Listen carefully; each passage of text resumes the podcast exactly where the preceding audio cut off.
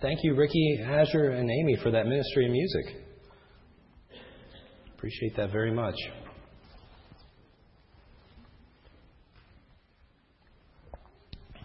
Please forgive me for the water. Throat's a little dry, so if I do that, I don't mean to be annoying, and I didn't bring enough for everybody, so that's my fault. Also, my hands are dry, and I made the mistake of in the senior high Sunday school class borrowing some of the girls' lotion. Never do that. That that stuff's crazy. I don't know how you women do it. My my hands are. I can't hold on to my Bible at all. Everything's slipping out of it. I don't know if I put on too much or or what, but now my hands smell like cucumber, melon, strawberry, something or other, and it's a bad, bad thing up here, so stay away. I might not be able to shake your hand this morning. It just might slip right out. So we'll see what we can do. Um, yeah, I've had a lot of fun actually teaching our senior high Sunday school class um, through this quarter because we've been talking about worship. And uh, it's been really exciting. This, this course that we've been going through, which I didn't write, by the way, was actually uh, by uh, Great Commission Publications, I think. Uh, it was going through the, the worship service, basically. When we gather here on a Sunday morning, and, and, and, it, and it's been focused on questions such as why do we do what we do? You know, what should our attitude be in worship? Why do we worship the way that we do? And, and why do we have prayers in church? Why do we sing in church? Why do we have scripture reading in church? And I think it's been really cool to kind of explore some of those questions. I've learned a lot as well as I've been kind of leading this study, and, uh, and hopefully the teens have too. And so that's been really exciting for me this, this quarter to delve into the topic of worship. And actually, that kind of informed me as to, to what to preach on this morning. Uh, we were talking just a few weeks ago about the subject of, of reading Scripture and sermons and things. And, uh, and we came to this question why is it that we have a sermon in our worship service? And, uh, and our handout covered a bunch of different passages to answer that question, one of which was Nehemiah 8. And I thought, boy, that's, that's a really cool passage. It's one of my favorites.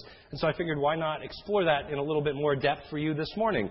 Um, because it's a good question for us all to ask. Why do we have a message in the middle of our service? Okay, why, why is that just something that we, we do? Especially in this age of technology. And if anybody loves technology, it's me. Um, you know, in the age of cell phones and video and all kinds of things, presentations, PowerPoints, isn't like sermon you know, giving a little bit old fashioned? What, why do we even do it? Um, it's a good question for, for us to ask because I know from time to time, if you're just like the, the average person, you know, a sermon, as great as it is, and, and as, as much as you know it's supposed to be something that inspires and motivates you, sometimes you can just, you know, be bored with it, you know, and, and uh, I might not be all that exciting to you. That's okay, you know, and so you wonder why, did, why is it that we sit through a sermon every week? What's the point? Well, I think it's, it's valuable for us to talk about that this morning because it is part of our worship service. And if we're not careful, we can just kind of get into the same old routine every week and we come here week after week and we get to wondering, like, what's the real purpose? You know, couldn't I just go and read my Bible on, on my own? Um, why do we do this? Why do we do what we do? And for as much as the church is associated with tradition, I get that. Okay, with, there's one thing we're good at. It's tradition, doing things over and over because that's the way we've always done it. Uh, when it comes to our, our worship service, though, there's more to it than that. It's actually um, set forth for us in the Bible. Uh, that, that sermons were, were divinely uh, given, you could say, uh, along with the reading of Scripture and singing together and praying together. All these things that we do together that on a Sunday morning aren't just because of our traditions, but because of some things that we find in the Word of God. And so I think it's valuable for us to explore it. I want to explore um, preaching. And, and specifically the Word of, of God. You see, uh, my title this morning is called The Power of the Word of God. And that's what I really want to draw your attention to. Not that I have any power, not that Pastor Reed has any power, or any other preacher for that matter. But the Word of God has power, and there's a reason we do it. And if we go to Nehemiah 8, you'll find that we have a great precedent set for us here in the example of Ezra. So this morning, I'd like you to open back up to that if you haven't already. We're going to be going through this, this uh, passage of Scripture, and, um, and I'm going to explore some questions with you, just briefly. What, what is preaching, for starters? What exactly is preaching? Um, why do we do it? And what exactly does it accomplish? Okay? One could ask, isn't there a better way to perhaps communicate the Word of God?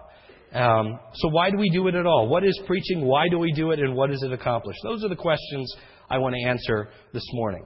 Let's start with the first one. What exactly is preaching? Well, we, again, we have a great example of what it is and it being done in this very passage that we read this morning. And first, preaching involves a gathering of people and a preacher or a teacher. Okay? And we'll see each of these elements that might be obvious to you, but uh, it kind of explains how we get to where we are today and why we do what we do. Nehemiah chapter 8, verses 1 through 3. Follow along with me as I read. It says, When the seventh month came, and the Israelites had settled in their towns, all the people assembled as one man in the square before the water gate. They told Ezra the scribe to bring out the book of the law of Moses, which the Lord had commanded for Israel. So on the first day of the seventh month, Ezra the priest brought the law before the assembly, which was made up of men and women and all who were able to understand. And he read it aloud from daybreak till noon as he faced the square before the water gate in the presence of the men, the women, and others who could understand. And all the people listened attentively to the book of the law. Okay? So here we have a perfect example of preaching being done thousands of years ago. And of course, we're jumping into the middle of the story, right? We're in the middle of Nehemiah. I didn't really give any time to, to go over the background here. Um, but if you were to, to kind of get into that historical setting, Nehemiah is written during the time of the Persians. It's after the exile. Okay? And the exile is different from the Exodus. It's important to know that. Exodus was the wall of water, Moses, all that kind of stuff. Uh, exile happened after the kings, after David and all his sons and his sons after them um, had reigned wickedly and uh, the kingdom was divided into Israel and Judah, and God got tired with them. They kept rebelling against him, not following his ways, and so he exiled them. He, he enabled foreign leaders to come in and take over their land. Babylon uh, took over um, the, the, nation of Judah, and uh, Assyria took over the, the nation of Israel. Okay, and so in 586, that's when Judah was captured, and we're concerned primarily with Jerusalem here, since that's where this takes place. Okay, so we're in the middle of Nehemiah. The Babylonians have been conquered. Now the Persians are in power.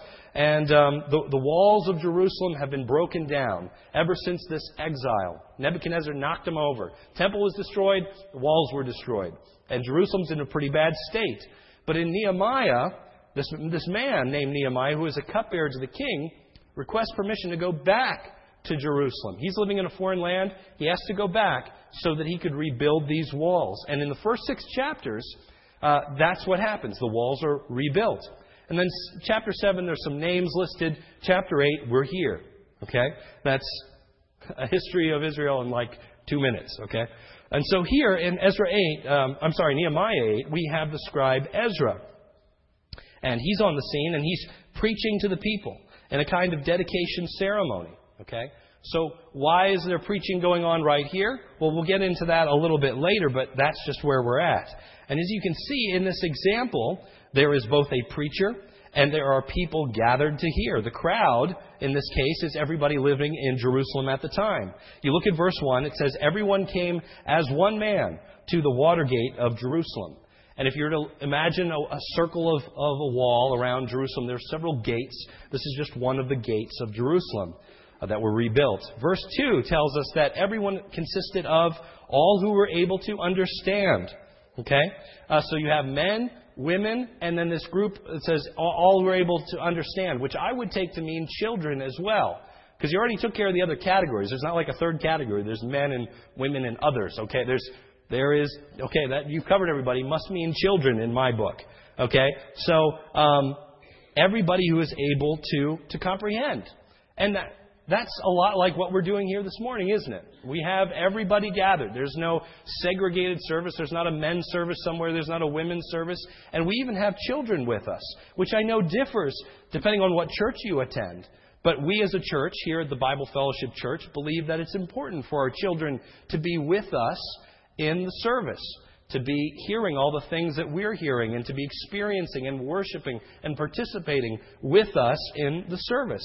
And I think you might have a precedent for that right here in the book of Nehemiah. It says everybody who was able to understand. Okay? Now, I know this is a bit of uh, you know, a contentious point depending on what circle you go around in. Uh, you know, some may ask, how much can children really understand?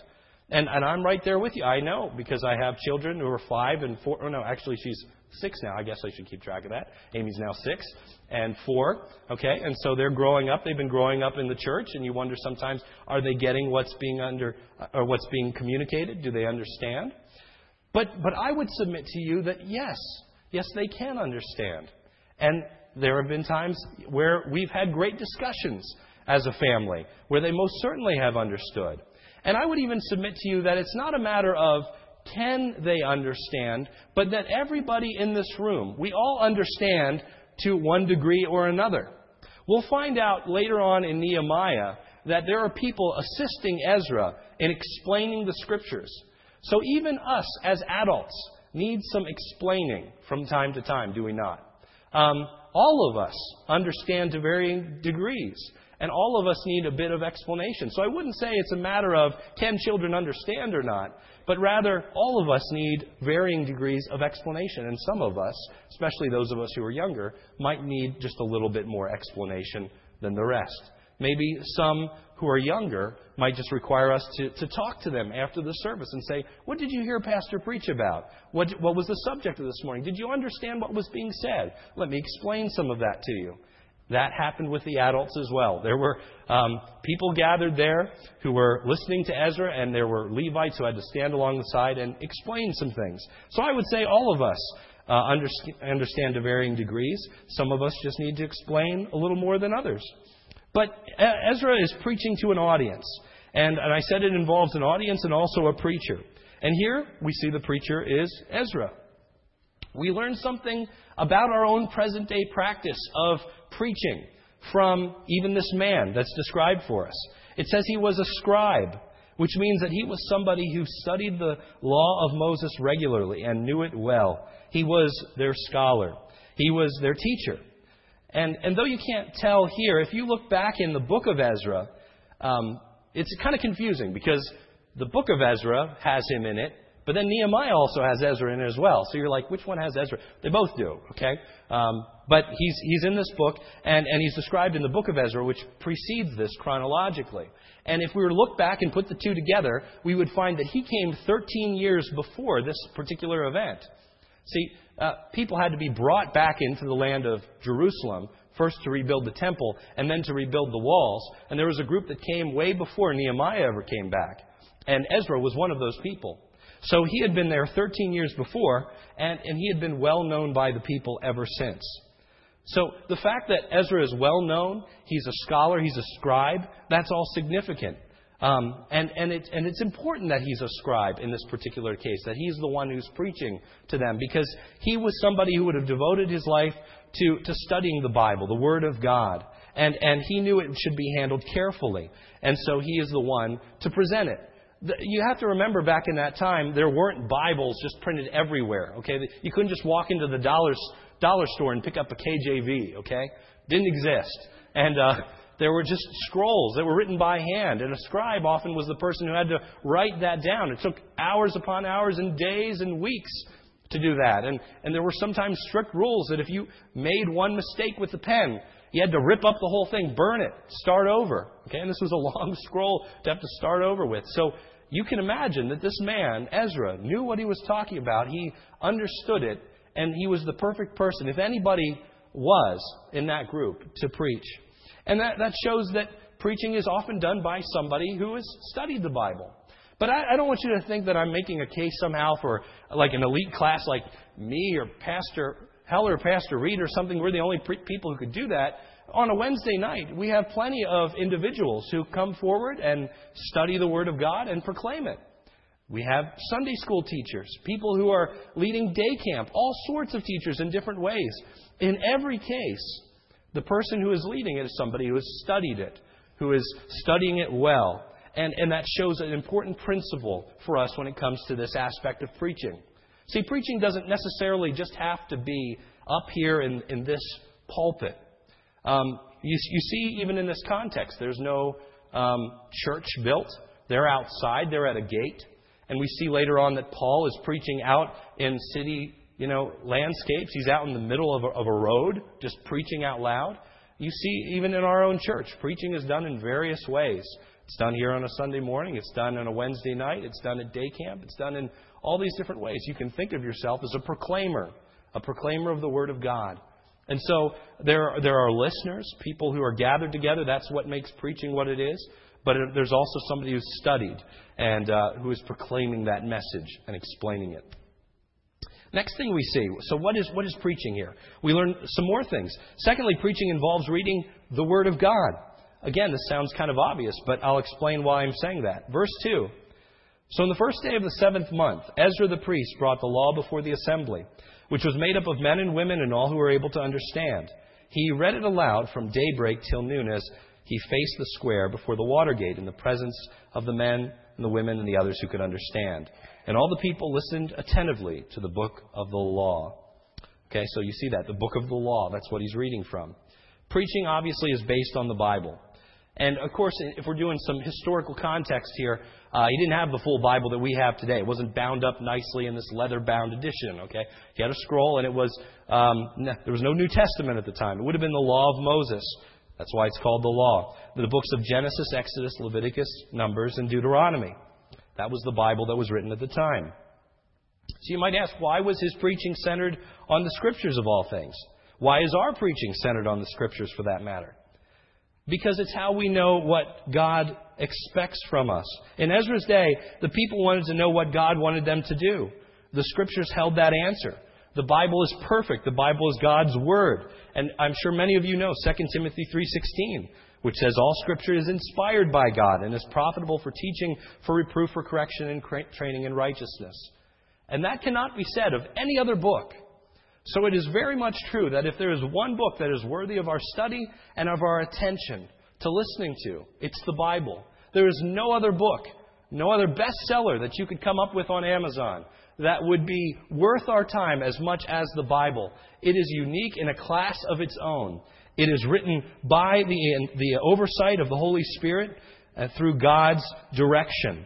And so, therefore, it's perfect. It's our knowledge of how we come to know God. It's, it's our way of knowing what He expects, what He's like, um, what He has done in history, what Jesus is like. That's why the Bible is the center of our preaching.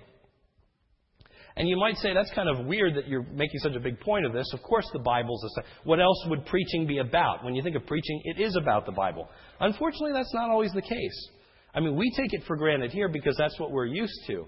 But I remember growing up in a context where sometimes you might have a sermon that's based on a, a, a piece of news or something. Or in some churches, it's, it's a poem. Like, I, I remember sitting under a sermon. I don't know where I was. I don't think it was my home church. We were just visiting uh, another church somewhere.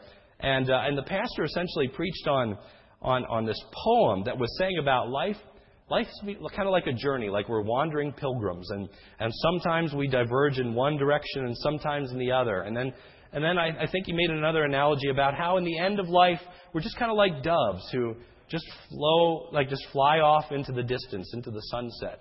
And I think his conclusion was like, isn't that beautiful? And I'm like, huh? What?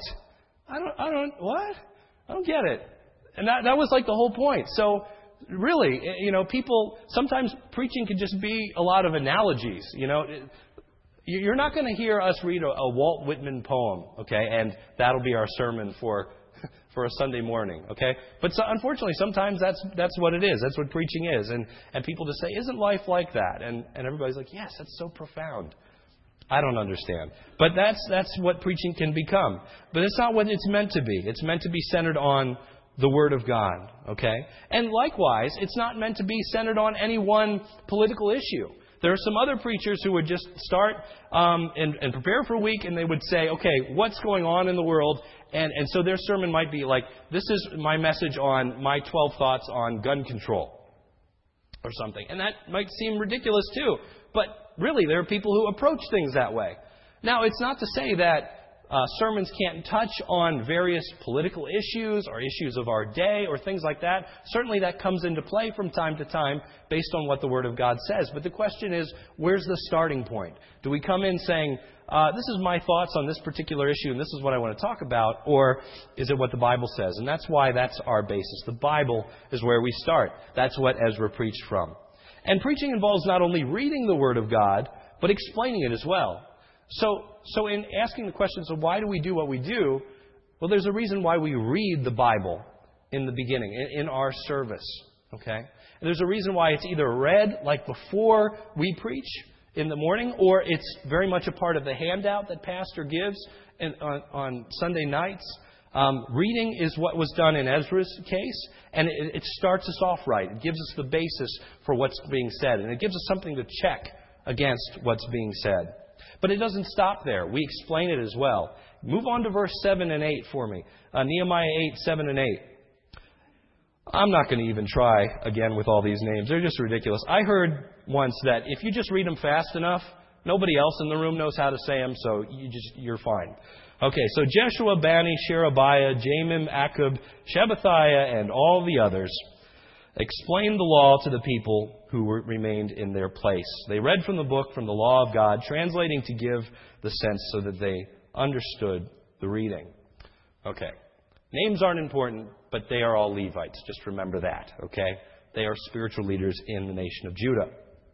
Verse 8, where it says translating. Okay, I want you to look at that. Um, that word can also mean explaining. And if you have a Bible that has like those little A's and little B's and everything, if you're always wondering what those were about, sometimes those are translation notes. And you'll look down, or if it's a little one, it'll say uh, that can also mean explaining, where there's a little ambiguity on what the word means. And so, uh, what's really being done is here, it's either translating or explaining to the people what's being said. Okay? It's not just being read, but also explained to the people.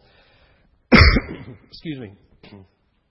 Now, you might notice there's a big difference from Ezra's example and from what our church service looks like. Namely, that there are 13 individuals, if you counted the names, um, who are mentioned in verse 7, who do this, whereas we just have a single preacher. Well, there's a practical reason for this. It was a large crowd. Okay? Um, Nehemiah 8.1 says that everyone assembled as one man at this particular gate. Um, and I don't know if all of them were present here or not, doesn't exactly say, but if we were to go back to Ezra chapter 7, where I said there was this huge list of names, it says there was 42,000 people who returned to Jerusalem. So if everybody's gathering, okay, I don't care what kind of stadium you're in, that is a lot. That's overflowing the stadium. And in a day where there are no microphones or PA systems or things, it's a little hard to project. Even if this man Ezra was had this bellowing voice, Okay, which would be kind of cool if you could project that many people. But I'm not so sure. Okay, even if they were arranged all just perfectly, he had some help. He had some people who were off in the sides and off with different groups of people helping to explain what was being read. And, uh, and so that's the real reason for it. It's not that we're doing something wrong and I should have like 13 other people up here with me this morning as I'm reading, they're out here explaining. That would be interesting, though, wouldn't it? Maybe we should try that sometime. Have you ever listened? I think it's like um, on AM radio as you're going home from church or something or coming. There's there is um, a, like a, a broadcast of a service going on. I think it's like an African American kind of service where there's a guy reading the scripture and there's another guy like explaining it, and that's done in certain contexts. And there's a lot more enthusiasm and excitement and everything to it. It's really interesting. Tune in. I think whatever the local Lebanon radio station is. What which one is that? LBR. I think it might be LBR in the in the morning. And there's like multiple preachers going at it all at once. That's kind of a, maybe we should try that some Sunday morning. I don't know if Pastor would be up for that. Maybe not. Okay. Um, I think you just tell me to sit down. Um, explaining. So we got a bunch of people explaining in this context, but it's not that we're not following that correctly. It's just there are 42,000 people, and and we don't have that. So um, it's, it's explained, it's, it's read, then it's explained. And, and you might ask, okay, so if it's the Word of God, why does it need to be explained? Why is there a need for the step? After all, uh, it's perfect. It's inspired by God. Why do we need any explanation at all? Shouldn't it just pop into our heads? Shouldn't we immediately understand once it's read to us? And, and the answer to that is, is no. It, it doesn't exactly work that way. And that's because, in our case, we're removed from the context by about 2,000 years or more. So we aren't from the land of Israel. We don't know where Beersheba is. We don't normally measure our house in cubits. Okay, even if you have a boat, you don't measure it in cubits like Noah did. Okay, um, you don't measure things in baths or cores or, or bushels of wheat. Okay, we don't normally carry around bushels of wheat. Um, we don't know how far Dan to Beersheba is. We don't know what the Feast of Booths is. Okay, because we are removed so far, explanation is needed just because of the context. And even in their day, even though this is two and a half thousand years before us right now, um, in Ezra's day, there was still some need to explain it a bit. Why? Because they're removed from the original situation. They are not living in the time of Moses. This is a law written down in Moses' time, and, and these people haven't celebrated some of these festivals since the day of Joshua, meaning these people who are alive listening to him have never celebrated it. And they're quite unfamiliar with the law of God. They, they're listening to all these laws that are being read, and they don't understand what, what's being talked about. So explanation is needed in that particular, uh, that particular moment to, to fill in those gaps. But it's not just to fill in the gaps. It's not just that up here we're giving a history lesson whenever you hear a sermon on a Sunday morning. Sometimes we do that. Sometimes there's a, a bit of a timeline that's given or, or a map that's drawn or, uh, you know, historical context to kind of put it in perspective. But another job of a preacher is also to kind of uh, connect the dots as far as application goes. So uh, preaching also involves application, explaining how this applies to your lives, and, and helping us to see, you know, what am I to do with this passage? Not just what does it say, what, what does it mean for me? And some of that was being done as well in Ezra's case. Okay, that's why explanation is needed, and that's very much a part of preaching. Preaching isn't just reading the Bible and then going home, it's explaining it as well, giving the significance. There are other details about preaching described here that I won't uh, necessarily get into that much for the sake of time. Uh, he's on a wooden platform. It's essentially what I'm on this morning. That hasn't changed. That's pretty neat. Um, they read it from morning until daybreak. You can just be glad we're not doing that this morning. That would have been about three or four hours uh, from the book of Leviticus, maybe. Not exactly the most exciting thing, but that's what they're doing, and they're listening attentively. So if ever you know you feel like we're going too long here, you know, don't make me go all Ezra on you, okay? Because we could we could do that, and then it would just go crazy, okay? So no, we, we don't do that. You can be thankful for that. But that's what preaching is. Second question, and again, we're going to burn through this. Why do we do it? Well, we, we preach the Word of God because it reminds us what God expects.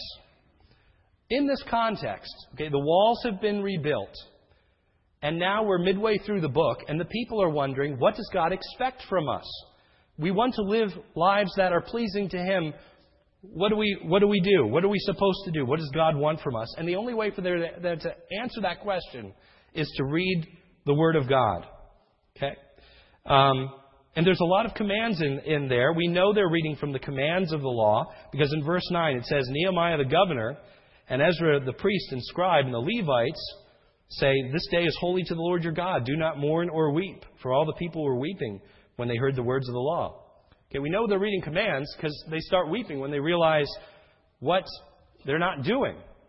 And so uh, we can tell that what they're reading from is this is what God expects from you. And now they are in this land, this land of, uh, of Jerusalem, several years removed from, from Moses, and they realize we haven't been following any of this. Okay? So they read it and preach it to know what God expects.